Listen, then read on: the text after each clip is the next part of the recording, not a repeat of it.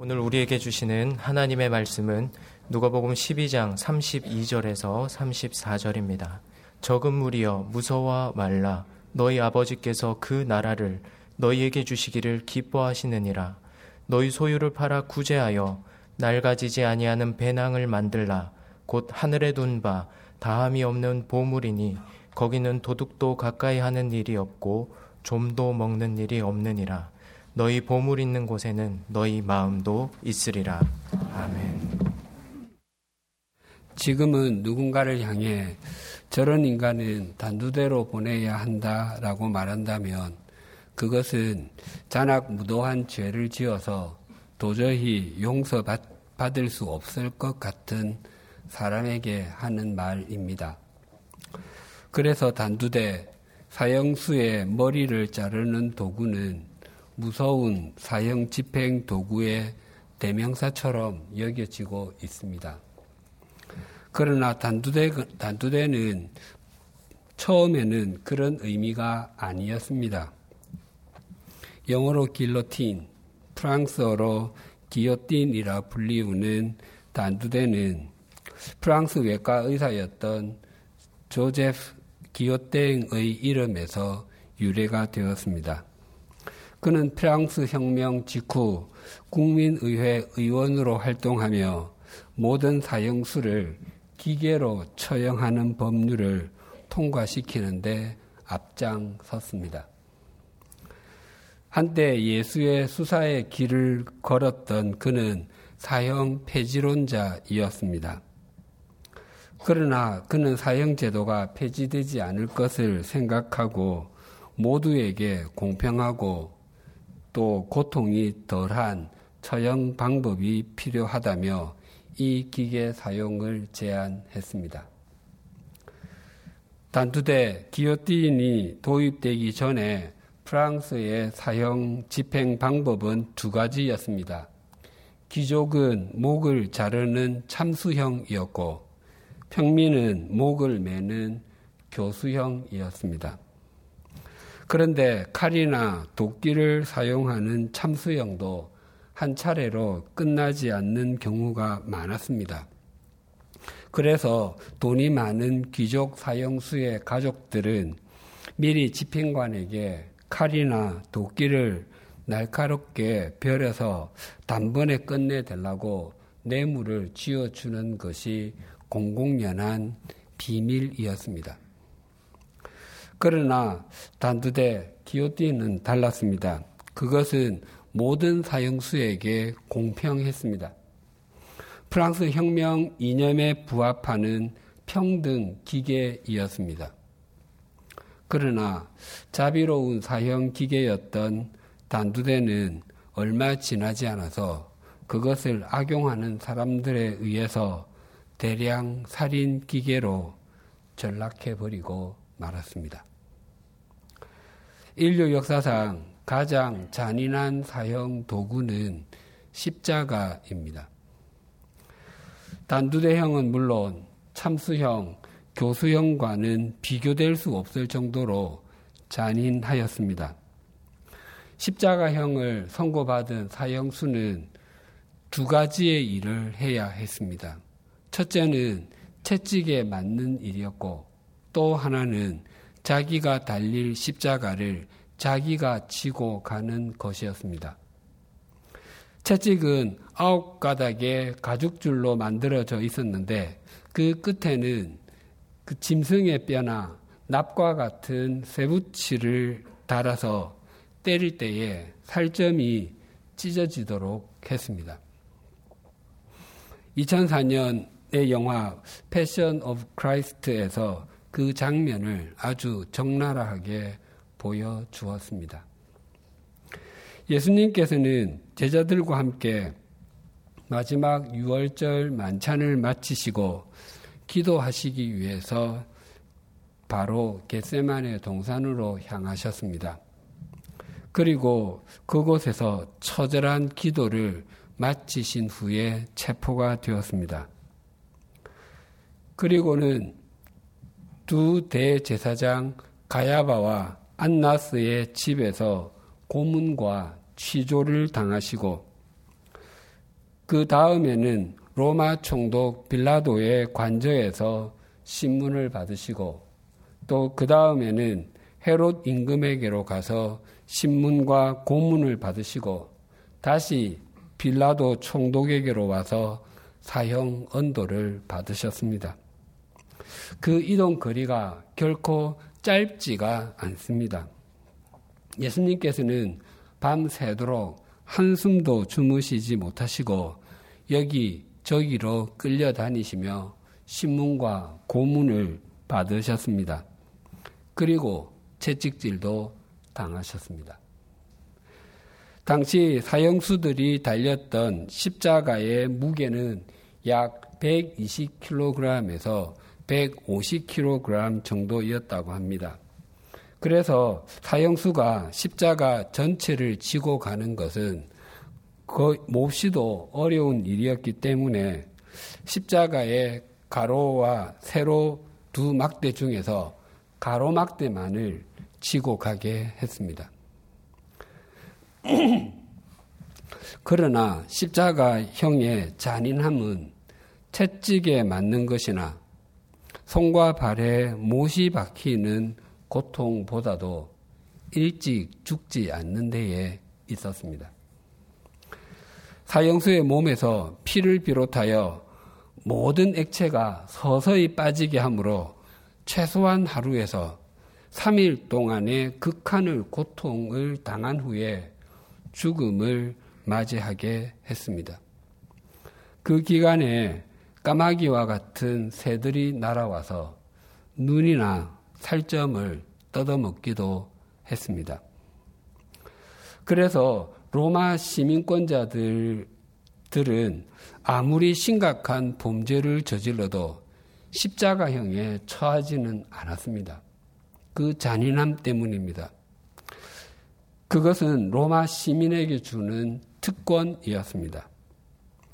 금요일 오전 9시에 십자가에 못 박히신 예수님은 불과 6시간 만인 오후 3시에 숨을 거두셨습니다.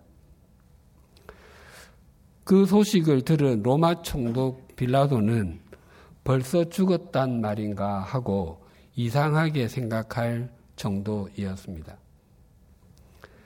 그리고 우리나라에서는 죽은 사람을 땅바닥에 매장하지만 유대인들은 동굴을 파고 그 안에다가 시신을 안치하고 동굴 문 밖을 돌문으로 막았습니다. 예수님의 제자이자 아, 부자였던 아리마대 지방 사람 요셉은 용기를 내어서 십자가에 달린 달려 돌아가신 예수님의 시신을 달라고 요청하여 깨끗한 세마포로 싸고 사람을 사람의 시신을 둔 적이 한 번도 없었던 새 무덤에 안치하고 돌문을 막았습니다.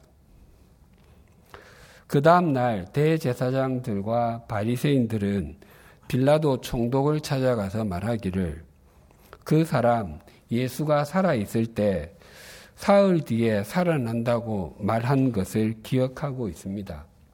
그러니 그날까지는 무덤을 단단히 지키도록 명령해 주십시오. 그의 제자들이 시체를 훔쳐가고서는 백성들에게 죽은 그가 죽은 사람 가운데서 사, 살아났다고 말을 하게 되면 오히려 문제가 더 커질 것입니다. 라고 했습니다. 그래서 총독의 허락을 얻은 대제사장들은 돌문을, 무덤을 막아놓은 돌에다가 봉인을 하고 경비병으로 하여금 단단히 지키도록 했습니다.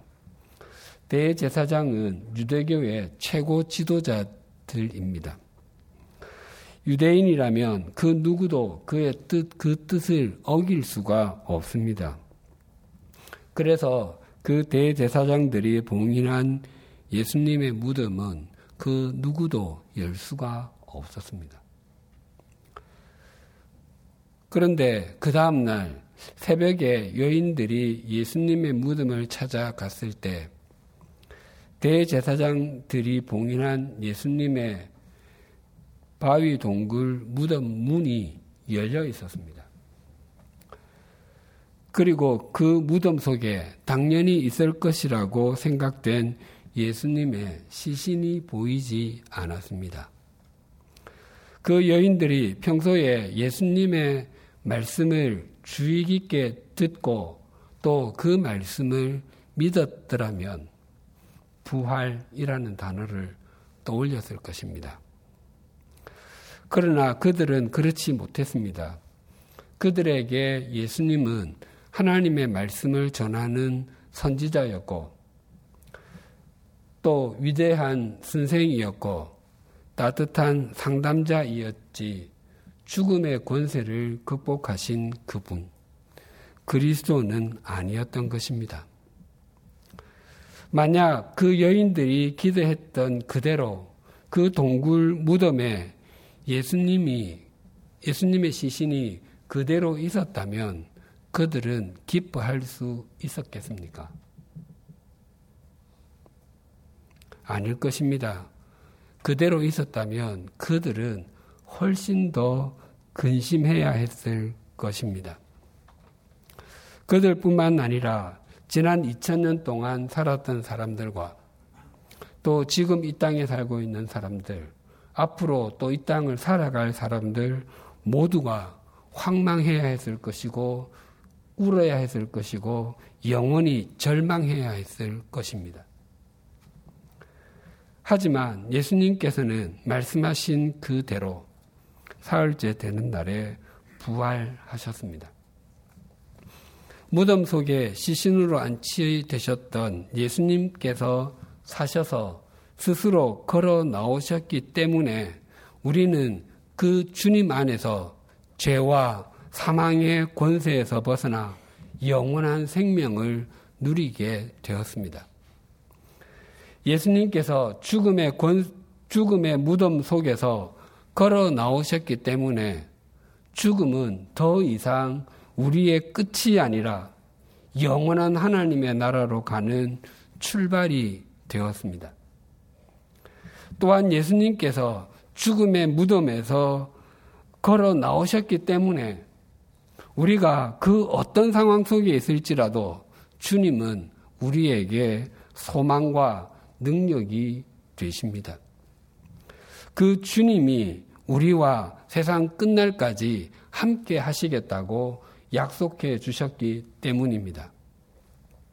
그렇다면 주님의 부활을 기리는 이 부활주일은 단지 주님의 부활하심만을 기뻐하는 날이 아닙니다. 또한 우리가 이 땅에서 마지막 숨을 내어 쉰 후에 영원한 나라에 들어가게 될 것을 희망하는 날만도 아닙니다. 부활하신 주님과 함께 이 땅에서 영원에 잇대어진 삶을 살아가게 된 것을 기뻐하는 날입니다. 또 영원한 생명을 가진 사람으로서 부활하신 주님과 함께 세상 사람들과는 다른 가치관을 갖고 살게 된 것을 감사하는 날입니다. 그래서 오늘 본문은 주님의 부활을 그리고 부활의 주님을 믿는 우리들이 어떻게 살아야 하는지를 보여주는 샘플과도 같습니다. 예수님께서는 말을 하지 못하는 귀신이 들려 말을 하지 못하게 된 사람을 고쳐 주셨을 때 바리새인들과 율법 교사들은 그 일로 하나님을 찬양하기보다 예수님께서 귀신의 왕 바알세부를 힘입고 귀신을 쫓아내는 것이라고 비아냥거렸습니다. 그 후에 예수님께서는 그들과의 토론을 통해서 바리새인들의 외식적인 신앙 세 가지와 율법 교사들의 폭력적이고도 왜곡, 왜곡적인 신앙 세 가지를 조목 조목 지적하셨습니다. 그들은 그 누구보다도 하나님을 잘 알고 있다고 자타가 공인하던 사람이었습니다. 또한 그들의 율법을 향한 열심은 일반 사람들이 따라가기 어려울 정도였습니다. 그러나 예수님께서는 그들의 중심을 보셨습니다. 그들의 삶의 형태는 굉장히 신앙적인 것으로 보였지만 그들의 마음은 아주 세속적인 것으로 가득 차 있었습니다.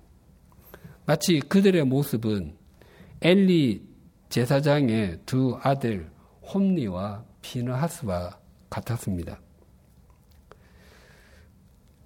홈리와 비나하스는 제사장을 아버지로 두었습니다. 그리고 그들도 제사장이었습니다. 뿐만 아니라 그들은 하나님께 드리는 제사, 예배도 집례했습니다. 그러나 그들은 하나님을 알지 못했습니다. 가장 신앙적이고 가장 경건하게 보이는 위치에 있었던 사람들이 가장 비신앙적이고 가장 세속적이었던 것입니다. 아주 명쾌하게 말씀하시는 예수님을 보기 위해서 무리는, 무리를 이루는 수많은 사람들이 모였습니다.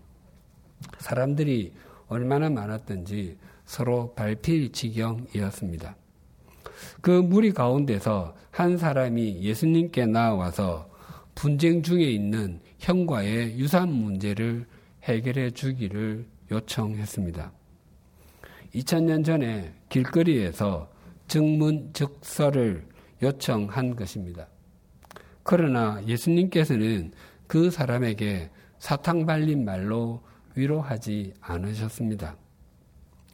예수님께서는 그 사람과 제자들 그리고 운집한 무리들의 중심을 보셨습니다. 그리고는 탐심을 버리라며 제자들에게 한 어리석은 부자의 비유를 들려주셨습니다. 그리고는 제자들에게 염려하지 말고 하나님을 신뢰하라고 하시며 까마귀와 백합화를 생각하라고 말씀하셨습니다. 또한 염려하지 않는 인생을 사는 최상의 방안으로 하나님의 나라를 구하라고 말씀하셨습니다. 그러니까 바리새인들, 율법 교사들, 유산 분쟁으로 찾아온 사람, 비유에 등장하는 어리석은 부자를 에릭 프로움의 책 제목을 빌어서 표현하면 그들은 모두 소유형의 인간, to have 유형의 사람들입니다. 세상은 언제나 이런 사람들에게 관심을, 관심이 많습니다. 재물이든, 권력이든, 학문이든, 명예든, 무엇이든지 간에 많이 소유한 사람을 성공한 사람으로 또 큰 사람으로 여깁니다. 또한 그런 사람을 워너비 하기 위해서 이른 아침부터 늦은 밤까지 동쪽에서 서쪽까지 뛰어다닙니다. 그런데 예수님은 다른 삶의 유형이 있다고 말씀하십니다. 오늘 본문 32절이 이렇게 증가합니다. 적은 무리여 무서워하지 무서워 말라 너희 아버지께서 그 나라를 너희에게 주시기를 기뻐하시느니라. 12장 1절에 보면 예수님께서 바리새인들과 율법 교사들과 함께 말씀하실 때에 물이 수만 명이 몰려들어서 서로 밟힐 지경이었습니다. 그런데 지금은 예수님께서 물이 수만 명이 아니라 적은 무리에게 말씀하십니다. 이것은 단지 많은 수와 적은 수만을 비교하고 있는 것이 아닙니다. 1절의 무리는 문자 그대로 군중을 뜻하는 단어라면 32절의 무리는 양떼를 뜻하는 단어입니다. 그래서 1절이 숫자의 단위라고 한다면 32절은 생명의 단위입니다. 하나님께서는 수많은 사람들이 모여 있어도 그 속에 있는 당신의 양떼, 당신의 백성을 지키시고 보호하십니다. 그 숫자가 비록 적을지라도 두려워하지 않아도 되는 것은 아버지이신 하나님께서 그 나라를 주시는 것을 기뻐하기 때문이라고 말씀하십니다. 우리 표현에는 그 나라를 너희에게 주시기를 기뻐하신다는 것이 마치 미래형처럼 보이지만 헬라어 성경은 과거형으로 표현하고 있습니다. 즉, 적은 양 떼야 두려워하지 마라. 왜냐하면 아버지께서 그 나라를 너희에게 주신 것을 기뻐하셨기 때문이다. 입니다. 즉, 주님의 제자들, 하나님의 백성들은 죽은 후에 하나님의 나라를 가기 위해서 주님을 믿는 것이 아니라 주님의 부활로 이미 주신 하나님의 나라를 살아가고 하나님의 다스림 속에 있기 위해서 주님을 믿는 것입니다.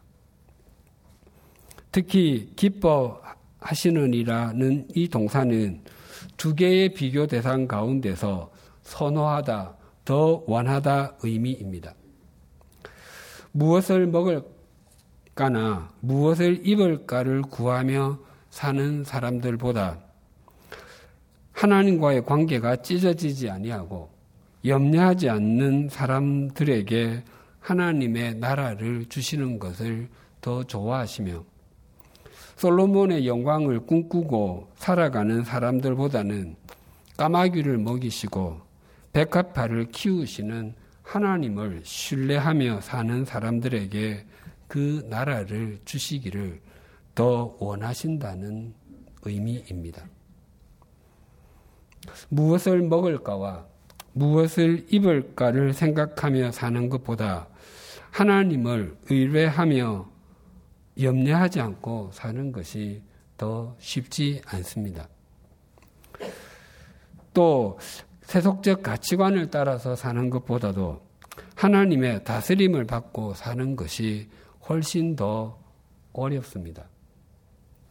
왜냐하면 하나님을 의뢰하는 삶과 하나님의 다스림을 받는 삶은 눈에 보이지 않기 때문입니다.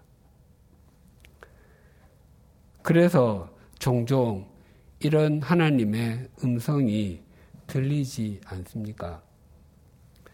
네가 그렇게 살아줄래?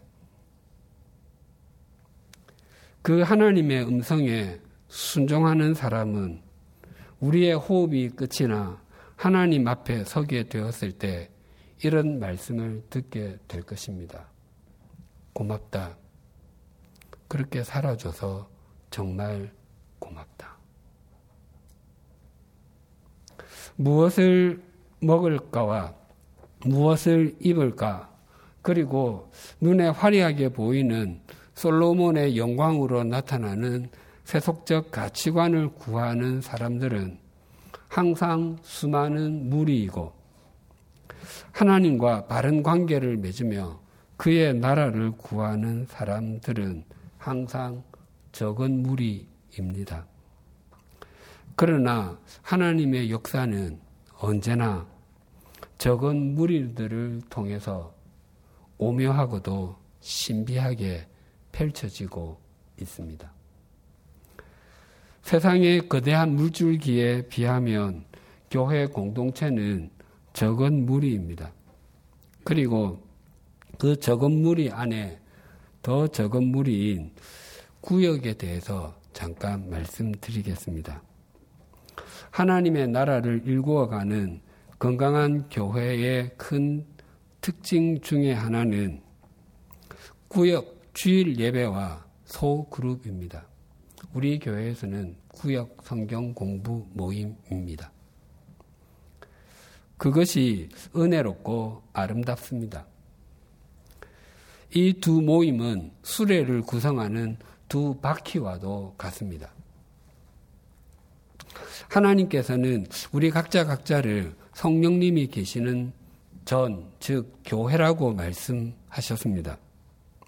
그렇다면 건강한 그리스도인 역시 주일 예배와 구역 성경 공부를 통해서 말씀을 공급받고 은혜를 나눕니다. 우리는 매주일 예배를 통해서 하나님을 섬기는 것 뿐만 아니라 하나님의 격려를 받고 그의 나라를 받은 그리스도인으로서 이 땅에 이 땅에서 어떻게 살아갈지에 대한 믿음의 원리들을 배웁니다. 만약 수년 동안 예배를 드렸음에도 한 번도 오늘 하나님께서 나에게 말씀하시고 나를 격려하시구나라는 경험을 하지 못하고 또 그리스도인으로서 어떻게 살아야 하는지에 대한 깨우침과 찔림을 한 번도 받지 못했다면 하나님께서 원하시는 삶을 살아가기가 힘들 것입니다.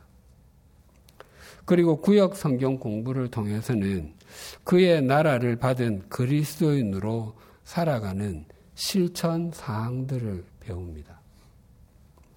나와 비슷한 가정을 이루고 있는 사람, 나와 비슷하게 직장 생활을 하는 사람, 나와 같이 학생으로 살아가는 사람들이 어떻게 하나님의 인도하심을 받고 있는지, 또 어떻게 하나님과의 관계가 찢어지지 아니하고 살아가고 있는지를 서로 배우는 시간입니다. 그리고 서로의 기도 제목들을 내려놓고 그것을 자신의 일로 여기며 간절하게 기도하는 것입니다. 그 기도를 통해서 함께 지어져 가는 것과 같은 양떼인 것이 아주 또렷하게 확인됩니다.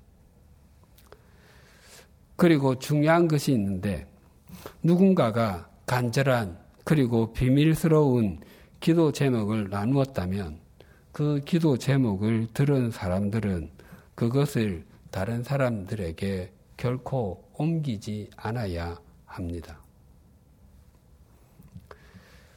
또 개인적으로 기도할 때도 구역장 권찰은 구역 식구들을 위해서 구역 식구들은 구역장 권찰을 위해서 간곡히 기도한다면 그 구역은 얼마 지나지 않아서 친밀한 영적 공동체, 하나님께서 기뻐하시는 적은 무리가 될 것입니다. 그래서 아직 구역에 합류하지 않고 계신 분들은 스스로를 위해서 자신의 신앙을 위해서 참여하실 수 있기를 권면합니다. 이런 유머가 있습니다. 한 소년이 길을 가다가 골목에서 마귀를 만났습니다. 순간 아주 겁이 났지만 교회에서 들은 목사님 말씀이 생각났습니다. 마귀는 찬양을 아주 싫어합니다. 그래서 찬양을 부르면 마귀는 도망을 갑니다. 그래서 소년은 찬양을 부르기 시작했습니다. 당신은 사랑받기 위해 태어난 사람. 당신의 삶 속에서 그 사랑 받고 있지요. 대초부터 시작된 하나님의 사랑은 그런데 마귀는 도망가지 않고 있었습니다. 오히려 미소를 머금고 흐뭇해하고 있었습니다. 노래를 다 들은 마귀는 답가를 부르겠다고 했습니다. 감사해요. 깨닫지 못했었는데 내가 얼마나 소중한 존재라는 걸. 태초부터 지금까지 하나님의 사랑은 항상 날 향하고 있었다는 것. 이 찬양의 제목이 또 하나의 열매를 바라시며인데 가사가 이렇게 이어집니다. 고마워요. 그 사랑을 가르쳐 준 당신께 주께서 허락하신 당신께 그리스도의 사랑으로 서로 섬기며 이제 나도 세상에 전하리라. 이 찬양의 가사가 구역장과 구역 식구들의 고백이어야 하고 남편과 아내의 고백이어야 하고 부모와 자녀 간의 고백이어야 합니다. 아니, 우리 모두의 고백이어야 합니다.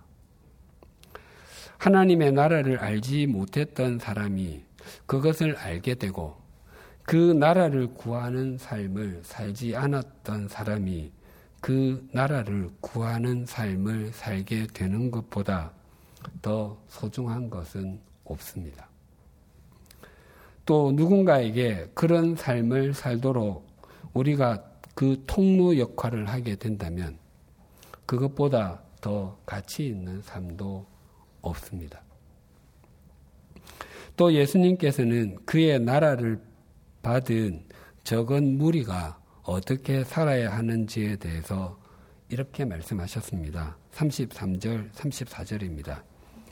너희 소유를 팔아 구제하여 낡아지지 아니하는 배낭을 만들라. 곧 하늘에 둔 바 다함이 없는 보물이니 거기는 도둑도 가까이 하는 일이 없고 좀도 먹는 일이 없느니라. 너희 보물 있는 곳에는 너희 마음도 있으리라. 소유를 팔아 구제하여 낡아지지 아니하는 배낭을 만들라는 예수님의 말씀은 우리의 재산을 전부 다 팔아서 가난한 사람들에게 나누어 주라는 의미가 아닙니다. 우리가 그의 나라를 받았고 하나님의 다스림을 받는 삶을 산다면 그 삶이 이 땅 위에 구체적으로 반드시 나타나야 한다는 것입니다. 그리고 우리가 만든 배낭이 하늘에 둔 다음이 없는 보물이 되어야 한다는 것은 도둑이 있고 좀이 먹는 일이 있는 유한한 이 세상이 아니라 영원한 하나님의 나라의 가치관을 가지고 살아야 한다는 의미입니다. 그래서 보물이 있는 곳에 마음이 있다는 것은 우리의 마음이 가장 많이 가는 보물은 하나님의 나라여야 한다는 것입니다. 우리 교회에서는 매월 첫째 주일을 나눔 주일로 지킵니다. 매달 모인 생필품을 평균 45가정에서 46가정과 그리고 6개 기관에 있는 사람들에게 나눕니다. 합정동과 마포구에 있는 도움이 필요한 사람들 전체 숫자에 비하면 지극히 미미합니다. 그러나 나눔 주일의 의미의 중요성에 대해서는 아무리 강조해도 지나침이 없습니다. 나눔 주일에 우리가 이웃을 위해서 가져오는 여분의 새 물품은 우리가 여유가 있기 때문에 가져오는 것만이 아닙니다. 그것은 우리의 삶에 낡아지지 구제하여 낡아지지 아니하는 배낭을 만드는 훈련과도 같습니다. 우리가 시장에서 나 아닌 다른 사람을 위해 먹거리를 구입한다는 것은 내 마음과 내 삶의 영역에 다른 사람을 위한 공간, 이웃을 위한 공간을 가지고 있다는 의미이고, 내가 좀 더 많이 먹고, 좀 더 많이 가지고, 더 많이 누리겠다는 이기심을 내려놓는 훈련을 하는 것입니다. 또한 분기에 한 번씩은 사회 봉사주일로 지킵니다. 우리가 장롱 속에 쌓여 있는 옷들, 언젠가는 입을 것이라고 생각하지만 입지 않는 옷들과 다락이나 창고에 쌓아둔 몇 번 사용하지 않은 물건들, 어쩌면 사두고 한 번도 사용하지 않은 물건들을 보면서 우리의 마음이 어디에 있는지 확인하게 되지 않습니까? 또 우리가 이 땅에 쌓아두는 것에 비해 하늘에 쌓아두는 것이 얼마나 적은지도 확인하게 되지 않습니까? 더 나아가서 우리가 사람들 앞에서는 우리가 보물이라고 말하, 말하는 것과 우리의 마음이 실제로 가는 보물과 얼마나 다른지도 확인하게 되지 않습니까? 오늘은 예수님의 부활을 기리는 부활 주일입니다. 사랑하는 성도님들, 그리고 형제 자매 여러분들, 우리로 하여금 하나님과 영원히 찢어지지 아니하도록 해 주시기 위해서 우리의 죄를 지시고 예수님께서 십자가에서 연결 제물과 화목 제물로 돌아가신 그 예수님께서 사망에게 사망을 선포하시고 부활하셨음을 진정으로 믿으십니까? 우리가 그 예수 그리스도 안에서 이미 영적으로 부활하였고 이미 하나님의 나라를 받으셨음도 믿으십니까? 그렇다면 우리가 아무리 적은 무리, 적은 양떼일지라도 하나님의 나라를 받은 사람답게 우리에게 그 하나님의 나라를 주시는, 주신 것을 기뻐하시는 그 하나님을 목적으로 삼고 살아가십시다. 또한 우리의 삶의 자리가 어디든지 간에 거기에서 주님 안에서 함께 지어져 가며 구제하여 낡아지지 아니하는 배낭을 만드는 삶을 사십시다. 그때 우리는 이미 받은 하나님의 나라로 인해 부활을 누리는 삶, 유한한 이 땅에서 살면서도 영원에 잇대어진 삶을 살아가게 될 것이고, 또한 인생이 도둑 맞는 일도 없고, 좀이 먹어 무가치하는 일도 되, 무가치하게 되는 일도 없게 될 것입니다. 왜냐하면 주님의 부활이 부활하신 주님이 항상 우리와 함께 하시기 때문입니다. 기도하시겠습니다. 하나님 아버지, 예수님께서 죄와 허물로 죽은 우리를 살리시기 위해서 또 하나님과 우리 사이에 찢어진 관계를 영원히 이어주시기 위해서 죽음에서 부활해 주셔서 감사합니다. 부활하신 예수님께서 무덤에서 걸어 나오심으로 우리가 영원히 울지 않게 되었음과 영원에 잇대어진 삶을 살게 해 주심도 감사합니다. 또한 예수님께서 죽음의 권세를 이기시고 우리의 구주가 되심으로 우리도 이미 영적으로 부활했고 하나님의 나라를 받게 해 주심도 감사합니다. 이제부터는 우리가 부활주의를 단지 주님의 부활을 기뻐하는 날로만 여기지 않게 하시고 이 땅에서 생명이 끝나 영원한 나라에 들어가게 되는 것만을 희망하는 날로도 삼지 않게 하여 주시옵소서. 이미 부활의 생명을 가진 사람으로 살아가게 하여 주시옵소서.